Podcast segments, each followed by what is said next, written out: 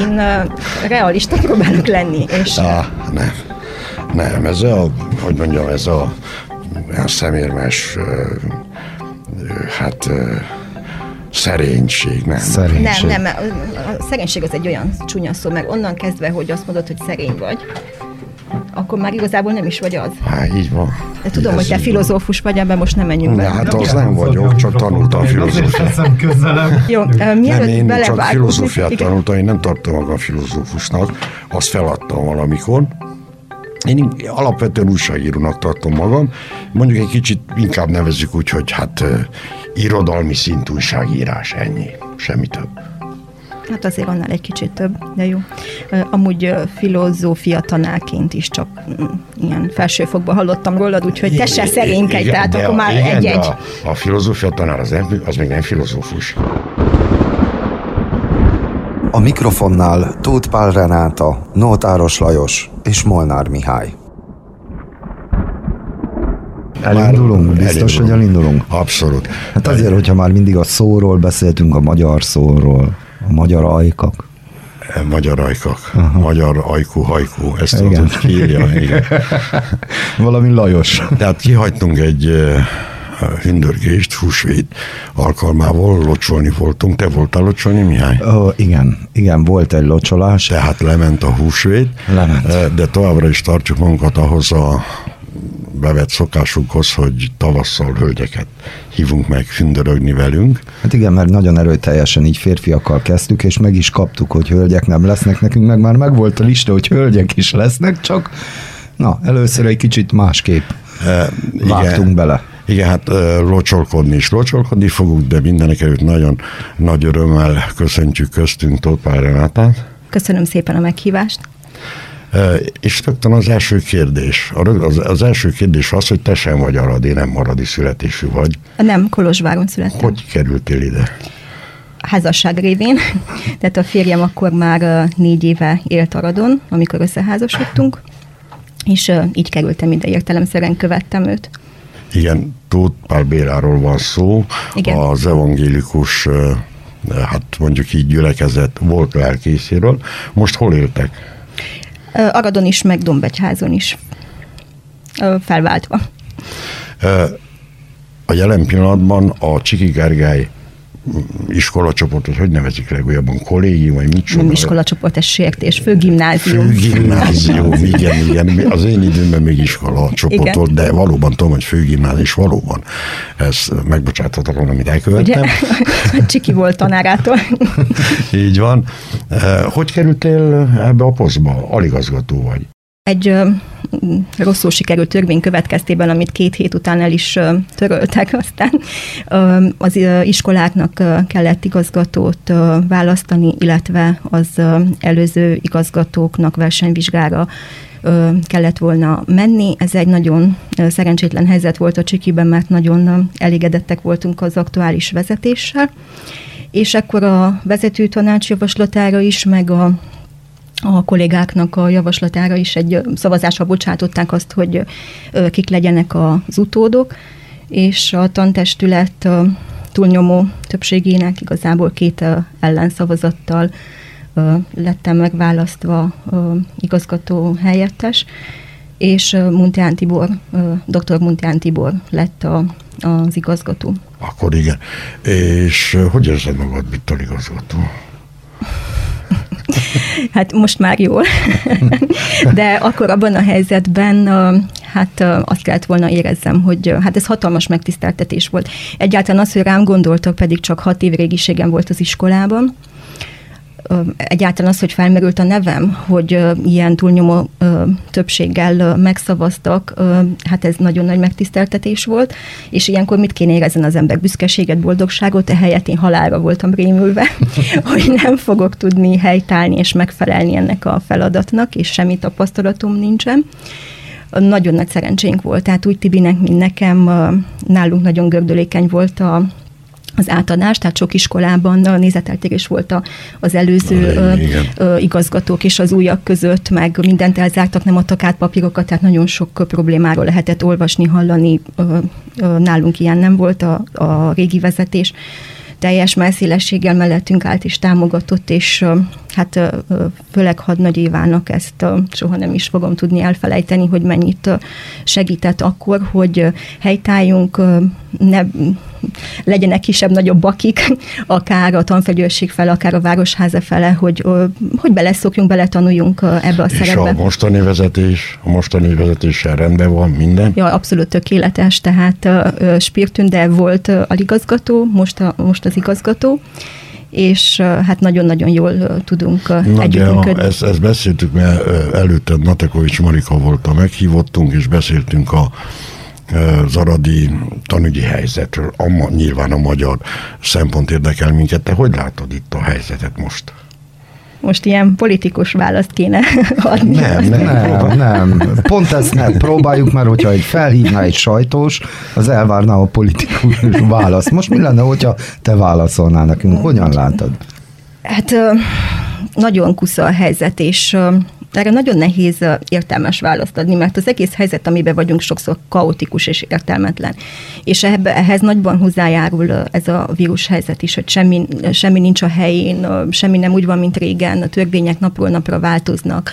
Egyszerűen a, Igen. a magyar tanügyi Igen. helyzet, például, hogy az iskolának van kapacitása Igen. és van tartaléka, Igen. esetleg a jelenlegi aradi magyarság hosszú távon fent tudja tartani ezt a főgimnázium iskola csoportot? Igen, tehát a, a Csikinek a legnagyobb problémája szerintem az, hogy, hogy nincs elég magyar gyerek. Erről beszélünk. És nagyon-nagyon sok a vegyes házasság, ahol, uh, ahol nem egyértelmű, hogy magyar iskolába iratják. És nagyon sokan átmennek Magyarországra is. Igen, tehát most nagy lett Magyarországnak a vonzása, főleg a körös közben, tehát onnan már nagyon-nagyon nehezen tudunk diákokat uh, bevonzani. Én odavalósi vagyok egyébként. Igen, Zerindi azt hiszem, ugye? És hát ez az egyik probléma, hogy, hogy nincsen elegendő diák. A tanügy, tehát hogyha a magyar oktatást veszik, akkor egyértelműen a diák hiány tartom a legnagyobb uh, problémának. Hogyha egy globálisan a tanügyi rendszert vesszük, akkor szerintem a legnagyobb probléma az, hogy uh, a világ nagyon sokat változott, csak mi nem változtunk vele nem tudjuk elfogadni azt, hogy ma már másra van szükség, nem a magolásra, nem a lexikális tudásra, mert hogy ezek már mind megtalálhatók az interneten. Tehát a mi időnkben, hogyha szükségem volt információra, elmentem a könyvtárba, és megszereztem az információt, vagy megtudtam a tanáromtól.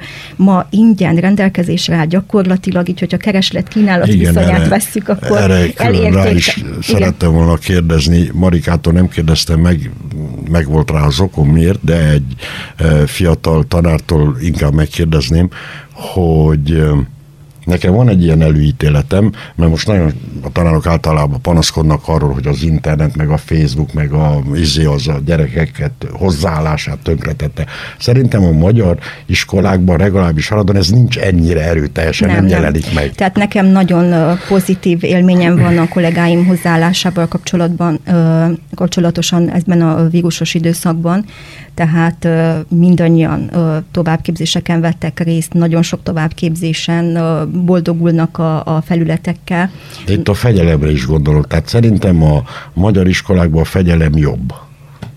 Igen, egyértelműen, tehát uh, nem, nem tudom elképzelni azt, hogyha a Csiki Gergelyben uh, olyan uh, gyermekhiány lesz, hogy már nem fogok tudni tanítani, hogy román iskolába menjek, akkor valami egészen másba fogok belefogni. Én úgy érzem, hogy én csak magyar nyelven tudok és akarok tanítani, tehát egészen más hát irányban. A román nyelve hogy állsz? Tudnál tanítani románul? Persze, természetesen. Tudom. Tehát románul végeztem az egyetemet is. Most a jelenlegi munkakörömben abszolút feltétel az, hogy magas szinten kell ismerni a román nyelvet, tehát levelezésekkel, tanfelügyelőség, városháza fele, különböző pályázatok kapcsán, tehát azért nem elképzelhető most Romániában, hogy vezető beosztásban ne tud az ország nyelvét, ha nem is anyanyelvi szinten. Igen, de... tani, igen, azért kérdeztem tehát... ezt, mert én tanítottam románul is, magyarul igen. is. És valóban az mindig egy gond, hogy átállj az, ezen a szinten. Igen, ne, igen. Tehát nem cseverészésről van szó, nem arra, hogy, tehát, hogy kifejtsd egy órán is, és megfelelően tud kezelni a szituációt, ahhoz nagyon fontos, hogy a nyelv szinte már ösztönösen működjön benne. Tehát én nagyon megszoktam a mi gyerekeinket, és, és a magyarul tanítást, és én nem, nem tudom ezt másképp elképzelni. Ez itt a hundörgés. Megérkeztünk a, a kritikus ponthoz. Egész pontosan azért azt nem tudjuk elfelejteni, hogy te Tóth Bálbéla a felesége vagy. Nem is szoktam elfelejteni.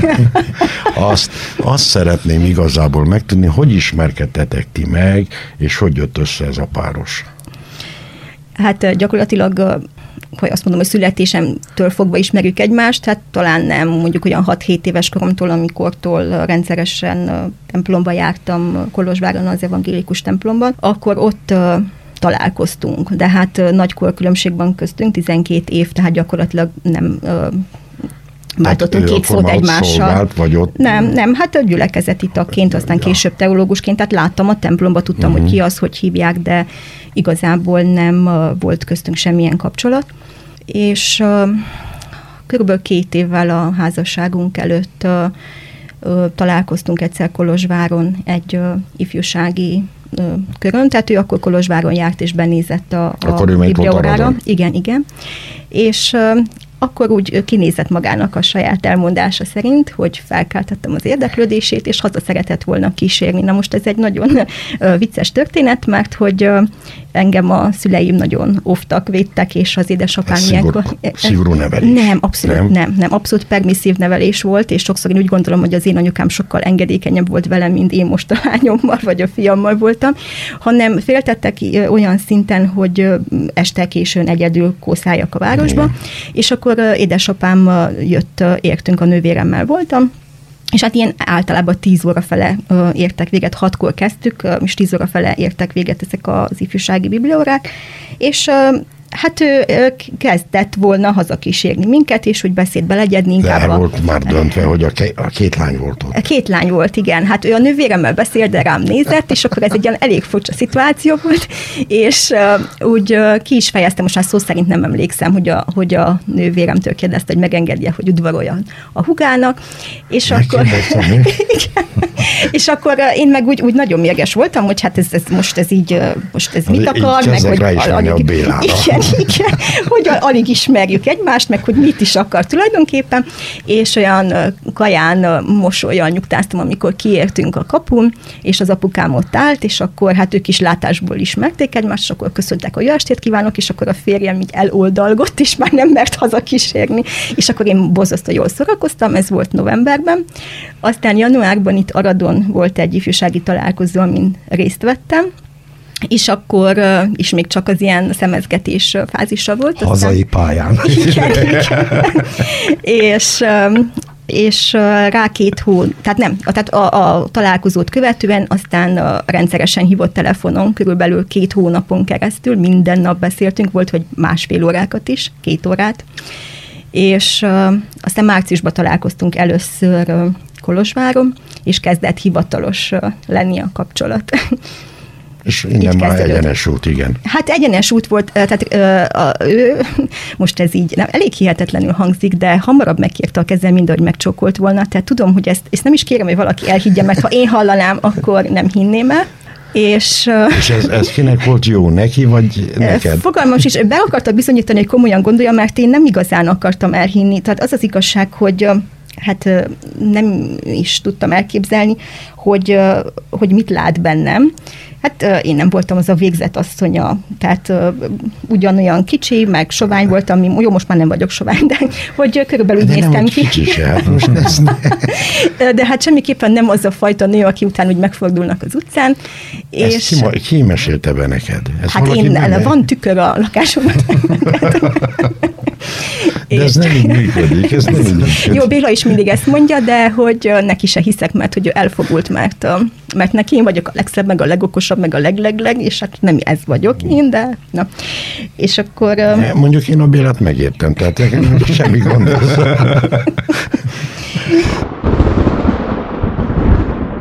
A mikrofonnál Tóth Pál Renáta, Nótáros Lajos és Molnár Mihály. Milyen volt az átállás Kolozsváról Aradra? Hú, hát ez, mikor januárban említettem, hogy itt voltam az, isko- az ifjúsági találkozón, hát az borzalmas volt. Jó, akkor még nem voltam tudatában, tehát hogy egyáltalán én, akkor még nem volt köztünk semmi. Tehát én úgy érkeztem ide, hogy egy nagy csapattal, és voltunk vár, hivatalos városnézésen, meg minden. Hát azért nekem úgy elég semmit mondónak tűnt egy ilyen szomorú, esős januári hétvégén. Mikor, volt, mikor volt ez? Jan, évben, mert most nem tudom. 94 januárjában igen. szerintem. Igen, 94 januárjában. Igen, meg két évvel az eskü előtt és hát egy szomorú januári hétvége volt, most képzeljétek el a várost egy ilyen szürke januári hétvégén, hát nem a, a valós arcát mutatta, és hát egy 16 De éve. akkor lett igazán komoly, amikor a valós arcát is megmutatta.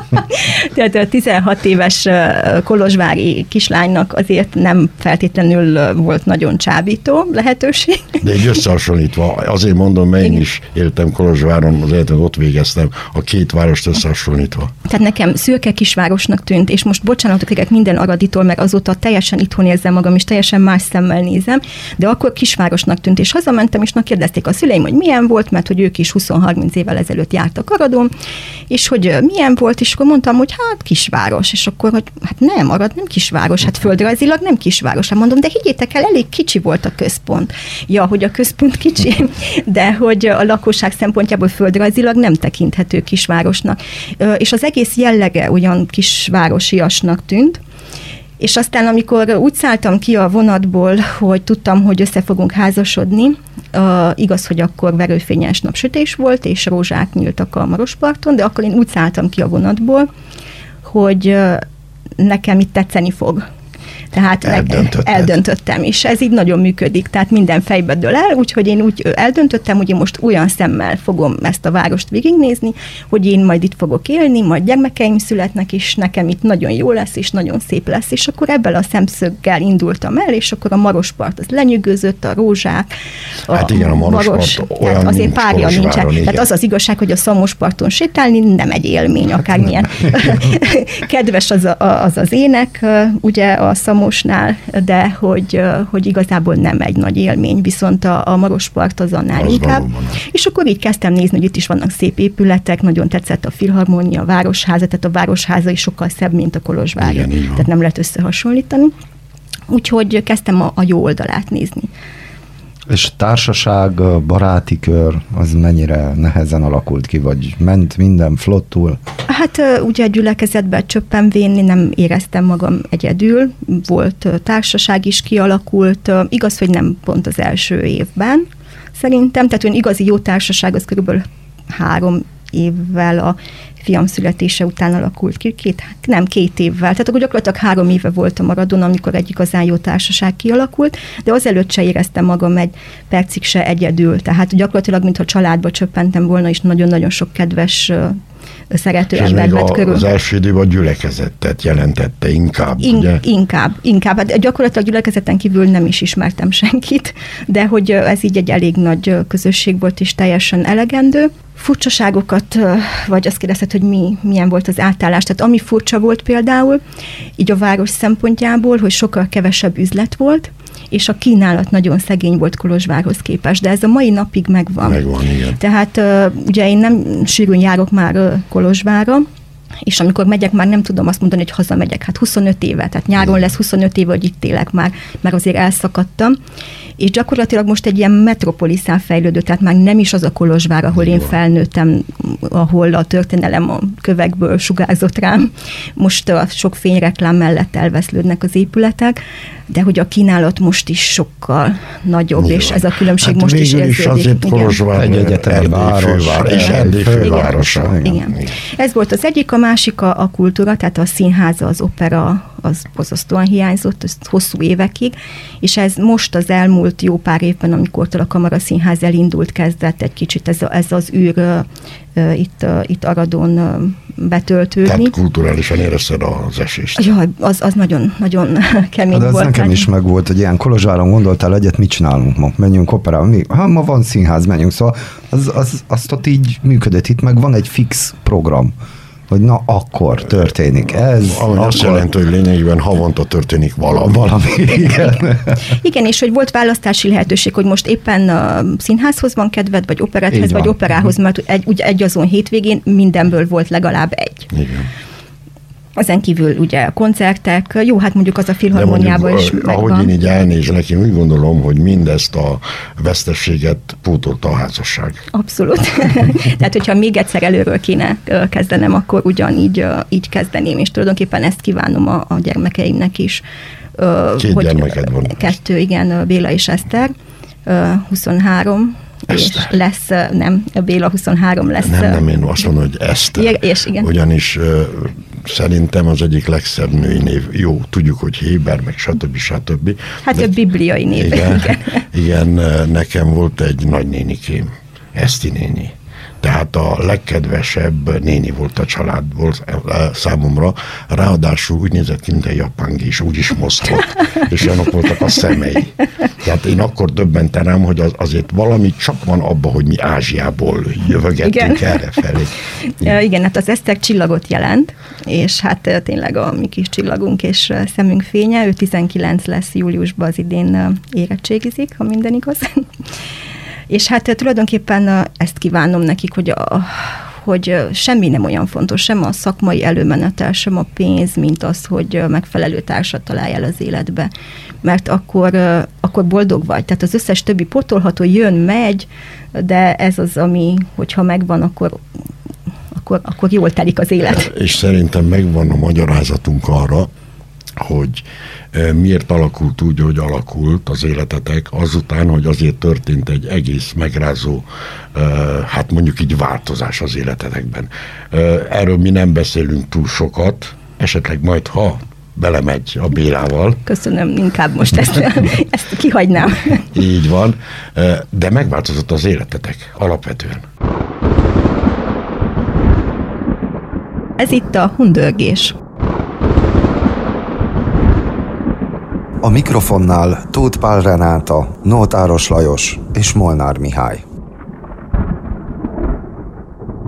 De hát alapvetően mind a ketten optimisták vagyunk. Hát Béla inkább, mint én.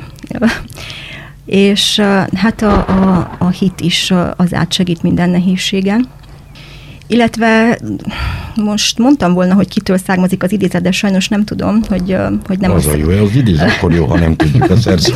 hogy nem az számít, hogy hány kővel dobnak meg, hanem hogy milyen várat építesz belőlük. És ö, úgy érzem, hogy ez így együtt, ö, együtt sikerül, és ö, végig én azzal De azért azt Igen. Szögezzük le, hogy volt néhány nehéz év. volt néhány nehéz év, igen. De ez talán inkább összekovácsolt minket, mint hátrány szárma, tehát hátrány belőle, gyerekek, a világos, gyerekek rengeteg hátrány. még, még hány évesek voltak? Tizen, tíz? Hát a fiam olyan 14, látod most ezt pontosan utána se számoltam, a lányom olyan 10 körül. Igen. Igen. Öm, Ők hát, mit érzékeltek ebből? Hogy, Hát hogy mindent, ahhoz elég nagyok voltak, és uh, hát most szere- nem szeretnék ebbe belemenni. Nehéz volt, nagyon nehéz volt, nem kívánom senkinek, még az ellenségeimnek se kívánom ugyanezt. De hogy uh, a Jóisten mindent jóra tud fordítani. és, és akkor kialakult ez a helyzet igen, és, a, és, és az ember úgy van megalkotva, hogy, hogy tudjon talpra állni, és újra kezdeni. És én a diákjaimnak is mindig azt mondom, és azt szeretném átadni, hogy ami az ember fejébe van, azt nem vehetik el tőle soha. A hitedet se, a tudásodat se. És ez a legfontosabb. Akkor akárhányszor újra lehet kezdeni. Nem tudom, hogy ismered, de, vagy ismert, nem ismerheted, de hogy Kolozsváron volt egy híres gróf toldalagi ö, család. Van emléktábla a házukon, igen. ott a, a filharmónia környékén, ha jól emlékszem.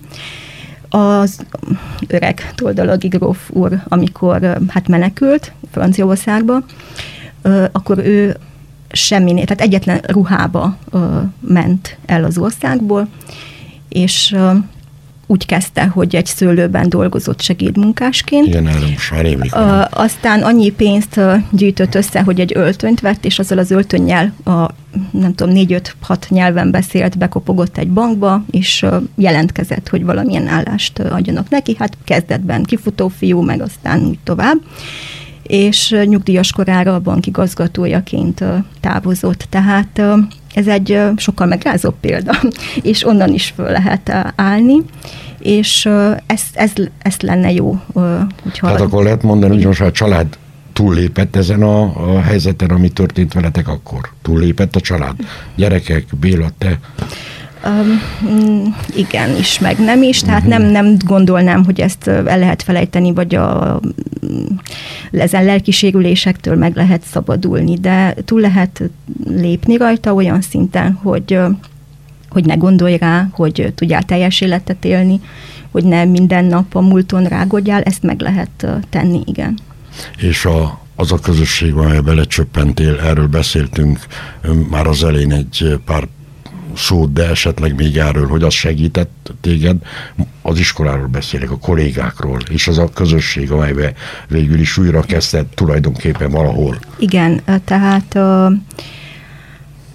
gyakorlatilag egy másik közösséget, egy másik családot kaptam, és Hát bár az elején voltak fenntartások, éreztem fenntartásokat, ki nem mondott fenntartásokat irányomba, de hogy nagyon-nagyon sokan esélyt adtak nekem arra, hogy, hogy nem a médiából tájékozódunk, hanem egy embert megismerünk, és megnézzük, hogy mit tud letenni az asztalra, mennyire jó vagy nem a szakmájában is, azután ítélkezünk, és ezért nagyon, nagyon hálás vagyok a mindenkori vezetőségnek, mert két nagyon jó igazgató alatt lehettem tanár, és, és a kollégáknak is, és gyakorlatilag egy olyan családdias légkör alakult ki mostan, hogy tehát hogy négy évvel ezelőtt gyakorlatilag 90 akárhány százalékban megszavaztak, az is egy olyan megerősítés volt, hogy a kollégáim szeretnek és elfogadnak, ahogy én is nagyon jól érzem magam az iskolában, és nagyon kedvelem a kollégáimat.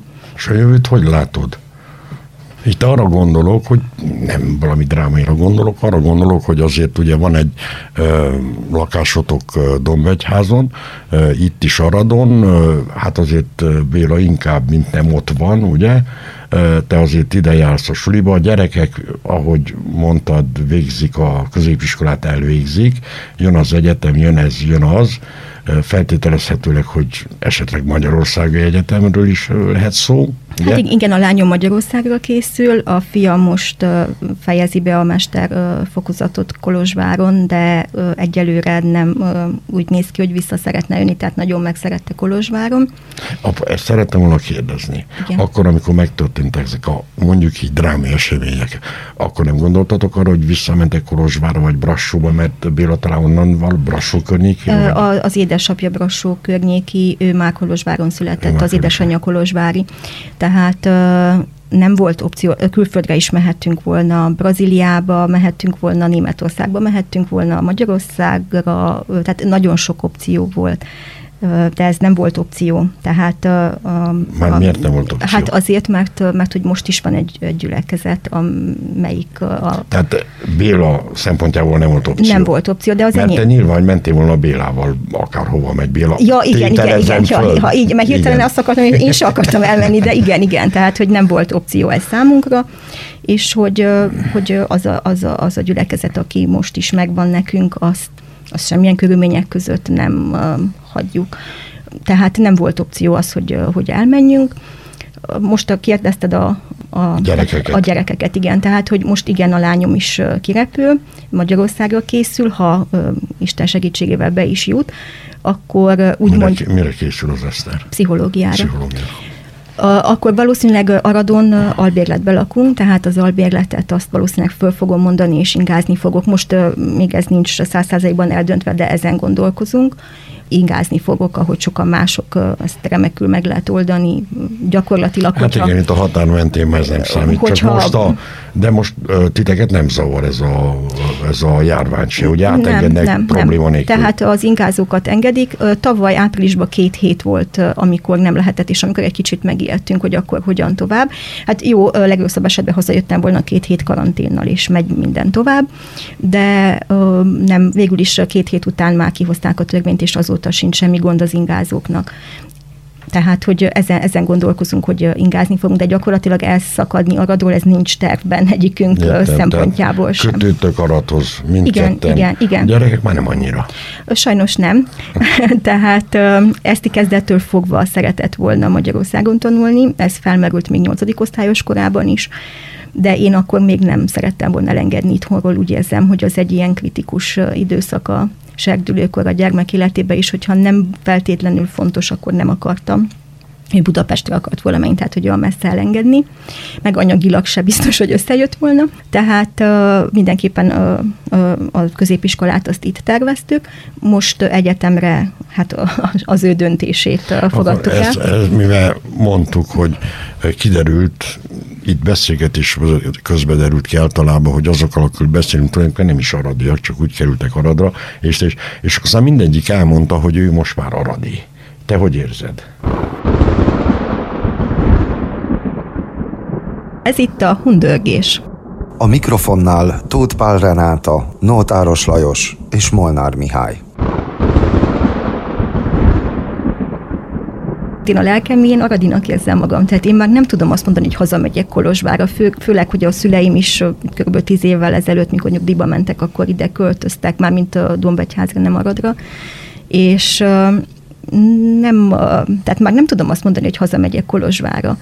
A fiam pedig, aki Kolozsváron született ugyan, de csak azért, mert éppen oda mentem szülni, akkor már nem voltam, nem laktunk Kolozsváron, tehát Kolozsvári születésű, de nem Kolozsvári kötődésű, most már amikor megy vissza, akkor azt mondja, hogy hazamegy, és akkor ez nekem nagyon rosszul esik. tehát igen, tehát én a lelkem mélyen igen aradinak érzem, most már magam is ide itt és, tervezem, és tehát itt szeretnék nyugdíjba úgy menni. Érzed, hogy Béla is így gondolja? Igen, tehát hogy most lehet, hogy nem annyira, mint én, én sokkal földhöz ragadtabb vagyok, ő sokkal spontánabb, és ő bárhol a világon jól érzi magát. Uh-huh. Tehát ő nagyon jól érezte magát Brazíliába, nagyon jól érezte magát Párizsban, amikor ott tanult két évet. Szebenbe tanult egy évet németül, tehát mindenhol jól érezte magát. Nekem mindenhol honvágyam volt. Tehát ahogy így gyakorlatilag... Honvágy Aradért? Ja, nem, nem. Honvágy Románia után már, mint hogy akkor is, amikor fiatal lánykoromban elmentem mondjuk két hétig táborba, akkor azért három nap után már úgy hiányzott az anyukám főztje, az anyukám, meg a lakás, meg a város, és, és hát felnőttként, amikor Brazíliában voltunk, nekem nagyon komoly honvágyom volt. Nem fogott meg Brazília? Abszolút megfogott, és bármikor nagyon szívesen visszamennék, de nem úgy, hogy ott éljek. Tehát ez, a, ez az ilyen, nagyon lazák vagyunk, és nagyon semmi nem számít, ez a tudod Zsójá az ő mondások, minden ékszer, ez a fajta látásmód, ez valahogy nem áll közel hozzám, tehát én nem... Komolyabb, összeszedettebb, szabályszerűbb. Vagyok, igen. Gyönyörű, az ország gyönyörű, tehát könyvet lehetne írni csak arról a két és fél évről, amit ott töltöttünk. Ezt el lehet képzelni. Tehát egész más mentalitás, nagyon befogadók, tehát hogyha valaki valahova úgy szeretne elmenni, hogy úgy érezze, hogy, hogy szívesen fogadják, akkor az a hely Brazília, tanácsolom. Tehát, hogy gyakorlatilag mindenki valahonnan érkezett nagyon érdekes világ. Tehát ami a, a leginkább megkapott, ugye, az a táj. Tehát az, az a sok zöld. Apropó, a... Brazíliában létezik egy magyar kisebbség, egy, egy igen. emigráció. Igen, Azokkal igen. felvettétek a kapcsolatot? Igen, igen, uh-huh. természetesen. Uh-huh. És ők hogy érdekelnek ott, ha majd érkeztünk? Igen, hát mindenki nagyon dicséri az országot, hogy milyen befogadó. Uh-huh. És hát a, az, tehát az a generáció, a, a, az idősek, akik gyakorlatilag még éltek Romániában, Magyarországon, felvidéken, bárhol, ők, ők teljesen olyanok, mint mi. Tehát semmi különbséget nem éreztem interakcióba, gondolkozásmódba, semmi. A, a középkorosztály, mondjuk az én korosztályom, az már úgy egy kicsit brazilos lett, és akkor a, a fiatalok, mondjuk a gyermekeim, azok már teljesen azok. Uh-huh. És ami szomorú, hogy ugye ez a generáció már nem tanul meg magyarul a gyermekek. Hát ez tehát a, az első generációt megtanították, tehát a korombeliek anyanyelvi szinten beszélnek magyarul, tehát hogy lenyűgöző volt, hogy mennyire adtak a szülők erre. Ez az emigráció folyamat általában, hogy a harmadik generáció az el.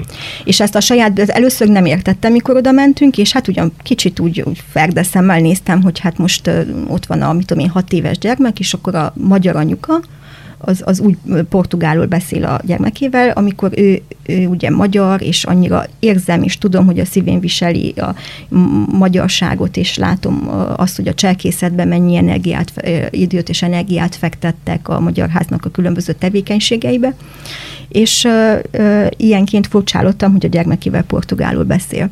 És hát saját példámon megtapasztalhattam, hogy három és fél éves volt a fiam, amikor kimentünk, és hat, amikor hazajöttünk, az óvodában, hát ilyen fél év alatt olyan szinten tanult meg portugálul, hogy nem érződött az akcentus egyáltalán. Igen.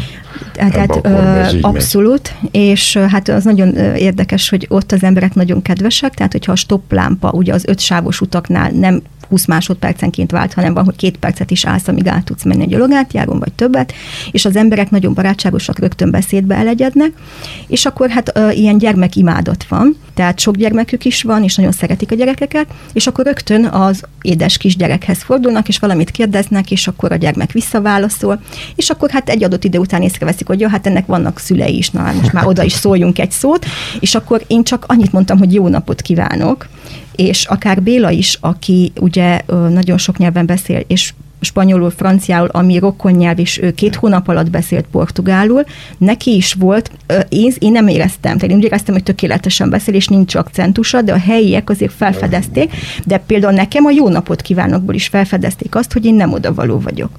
És akkor úgy ránk nézett, és akkor azt mondták, hogy mi nem, nem ide valók vagyunk, és mondtuk, hogy nem, magyarok vagyunk. Tehát nem mondtuk azt, hogy Romániából jöttünk, Igen. az se, hogy Magyarországon, mert az akkor nem lett volna igaz, annyit mondtunk, hogy magyarok vagyunk. Ja, és akkor Magyarország és Budapest és minden, mert azt úgy tudják és hogy, de hát a kicsi az itt született, ugye? És akkor mondjuk, hogy nem, nem, otthon született. Hát de hogy tud ilyen jól portugálul? És hát ennek aztán az lett a következménye, hogy ugye minden este mesét olvastam, ez így szok, szoktuk meg mind a két gyermekkel, picikoruk óta, tehát még nem beszéltek, de már esti mesét olvastunk, és hát oda is elvittem néhány meséskönyvet, hogy legyen miből olvasni. És hát nagyon melbevágott, amikor egyik este a fiam előhalázta a táskájából, az óvodából kapott portugál könyvet, és akkor azt mondta, hogy hát most ebből olvassál, mert portugál mesét szeretnék hallani. És akkor azt mondtam, hogy jó, olvasok ebből is egyet, de akkor azért még választ el a másik könyvből is, és hát az úgy nagyon oké volt, mert hogy minél többet olvasott anya, este az annál jobb volt, de ez, ez volt az első ilyen melbevágás, és a másik az, amikor azt mondta, hát ez már úgy körülbelül másfél-két év után volt, amikor ő már nagyon megszokta ott, és akkor egyszer megkérdezte, hogy de mi itthon miért nem portugálul beszélünk, mint az óvodába? A portugál az egy olyan klassz nyelv. és akkor azt mondtam, hogy igen, tehát nem olyan egyszerű és megérni. most is jól portugálul? Sajnos nem, hát hat éves volt, amikor, amikor hazajöttünk. Nem, nem folytatta tovább? Nem nem. Uh-huh. Tehát ö, terveztük, hogy beszélünk vele, de hát tudod, hogy az nem olyan, Igen, hogy otthon persze, aztán végül nem persze. foglalkozol a gyerekkel. Nem gondolj ki, hogy Igen. nagyobb lett, akkor ő magától Igen. visszatért. Ö, nem, hanem az az érdekes, hogy hogy ugye hat éves volt, amikor hazajöttünk, körülbelül két-három évre ráláttuk, hogy mindent elfelejtett, és most egy film, tehát ő fotofilm és média ö, szakon Szakon, van igen. Kolozsváron, és ö, hát különböző ilyen feladatoknál most egy olyan feladat volt, hogy valamilyen archív felvételt kellett megeleveníteni, és akkor ő egy ilyen braziliai anyagunkat uh-huh. dolgozta fel, és akkor úgy eszibe jutott ez az időszak, tehát most így a semmiből, és így interneten keresett magának valami portugál leckéket, és elkezdett tanulni, és hogy... Be fog az indulni. És pont ezt beszéltük Bélával, hogy, hogy mennyire jó, jó a kiejtése. Tehát azt szerintem ott valahol a tudatalattiában el van raktározva. Az nem tűnik el. Ez itt a hundörgés. Mennyire van jelen az életetekben a gyülekezet a mindennapokban? Hát jelen van. Ugye Isten tiszteletek formájában, kapcsolattartás formájában testvérgyülekezeti kapcsolatunk Hollandiával megmaradt. A különböző eseményeknél, igen, tehát hogy, hogy ez is az a, az a mozgatórugó, ami miatt mi itt maradtunk az elmúlt Ide tíz akartam évben. kijönni, hogy vajon a gyülekezetnek is ebben szerepe van, hogy nem mentetek el. Csak a gyülekezetnek Csak Csak a van ebben gyülekezet. szerepe. Tehát, hogy a, a, amúgy nem, nem maradtunk volna. Tehát más felállásban, hogyha nem maradt volna meg egy közösség, uh-huh. akkor hát miért maradjál most? Az emberek, az emberek azok, uh-huh. tehát az a, a, az a sok szeretet, amit itt kaptunk a radon ö, emberektől, az, ami a legcsodálatosabb is, amitől én végül is most azt mondom, hogy itthon érzem magam. Hát nagy vonalakban azt hiszem, hogy szépen a végére értünk, de azért még megkérdezném, hogy nagyon-nagyon, tehát nagyon sok mindenről beszélhetnénk, hogy akkor úgy látod, hogy itt fogsz nyugdíj menni a Radon a Csiki Gergelyből? Hát nekem ez a, ez a vágyam, csak hogy ebbe beleszólhat a beiskolázási Igen, igen. ráta. Tehát gyakorlatilag a, a, a Csiki Gergely főgimnázium komoly gyermekhiányjal fog küzdeni az elkövetkező időszakban, ahogy a statisztikák mutatják, és nem biztos, hogy, hogy nekem meg fog adat, adatni az, hogy a, a Csikiből menjek nyugdíjba olyanként is, hogy én közgazdaságot tanítok, tehát ha mondjuk az az osztály megszűnik, Az az akkor, igen. akkor öm, hány órám lesz egy-kettő a... Akkor én voltam azzal hogy- igazgató, amikor azt az osztályt létrehoztuk, tudod? Igen? Ezt nem tudtam. Jó, de van valami plusz stratégiája a Csikinek, hogy vonzza a gyerekeket? Mert ugye dől az interneten az, hogy magyar család, magyar gyerek, magyar iskolába jön, Magyarországról is ugye az információ, stb. ilyesmi.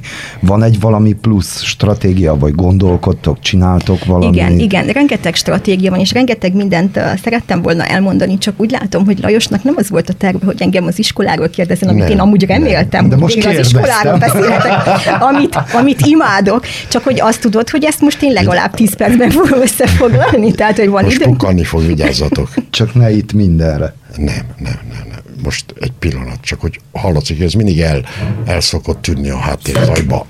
Jó, Ez az. Ijesztő. Én mindig félek a pesgőnyitástól. Tehát Szóval a- mit lehetne csinálni azért, hogy még több magyar gyerek legyen? Mit lehetne csinálni azzal, ellen, hogy nem Magyarországra vigyék a gyereket? Tehát nekünk rengeteg próbálkozásunk van, volt és lesz, tehát vannak terveink a, a COVID utáni időszakra is, illetve az iskola felújítás is most komoly gondokat okoz, így, hogy a termeket hogyan szervezünk, tehát ilyen infrastruktúrális probléma, viszont egy gyönyörű megújult iskolánk lesz, ami után egy csomó tervünk van, amit nem most fogok elmondani, de mondjuk a múlt, múltbeli tervekből, vagy a jelenleg futó tervekből. Tehát amit próbáltunk, az, ö, az, az is a bentlakásnak az ingyenessététele volt, és hát ezt gyakorlatilag egy másik iskolától hallottam, egy másik erdei iskolától, hogy van egy ilyen ingyenes bentlakásuk, és akkor segítséget kértünk az RMDS-től, és Faragó Péter vállalta át azt, hogy kijárta Budapesten a Betlen Gábor alapítványnál, hogy támogassanak egy ilyen egyedi pályázattal, aminek következtében a gyermekek ingyen étkeznek, ingyen laknak a bentlakásban. És ö, ez a pályázat az Alma Mater alapítványon keresztül fut, tehát gyakorlatilag a, a munkának az oroszlán ö, részét azt Hadnagy Éva és Granovszki Andrea viszik a hátukon. Ez itt a hundörgés. Na, Szerintem kocincsunk. Igen, kocincsunk. Nagyon szépen köszönjük. Én köszönöm a meghívást, egészségetekre! Egészségünkre. Egészség. Ez itt a hundörgés.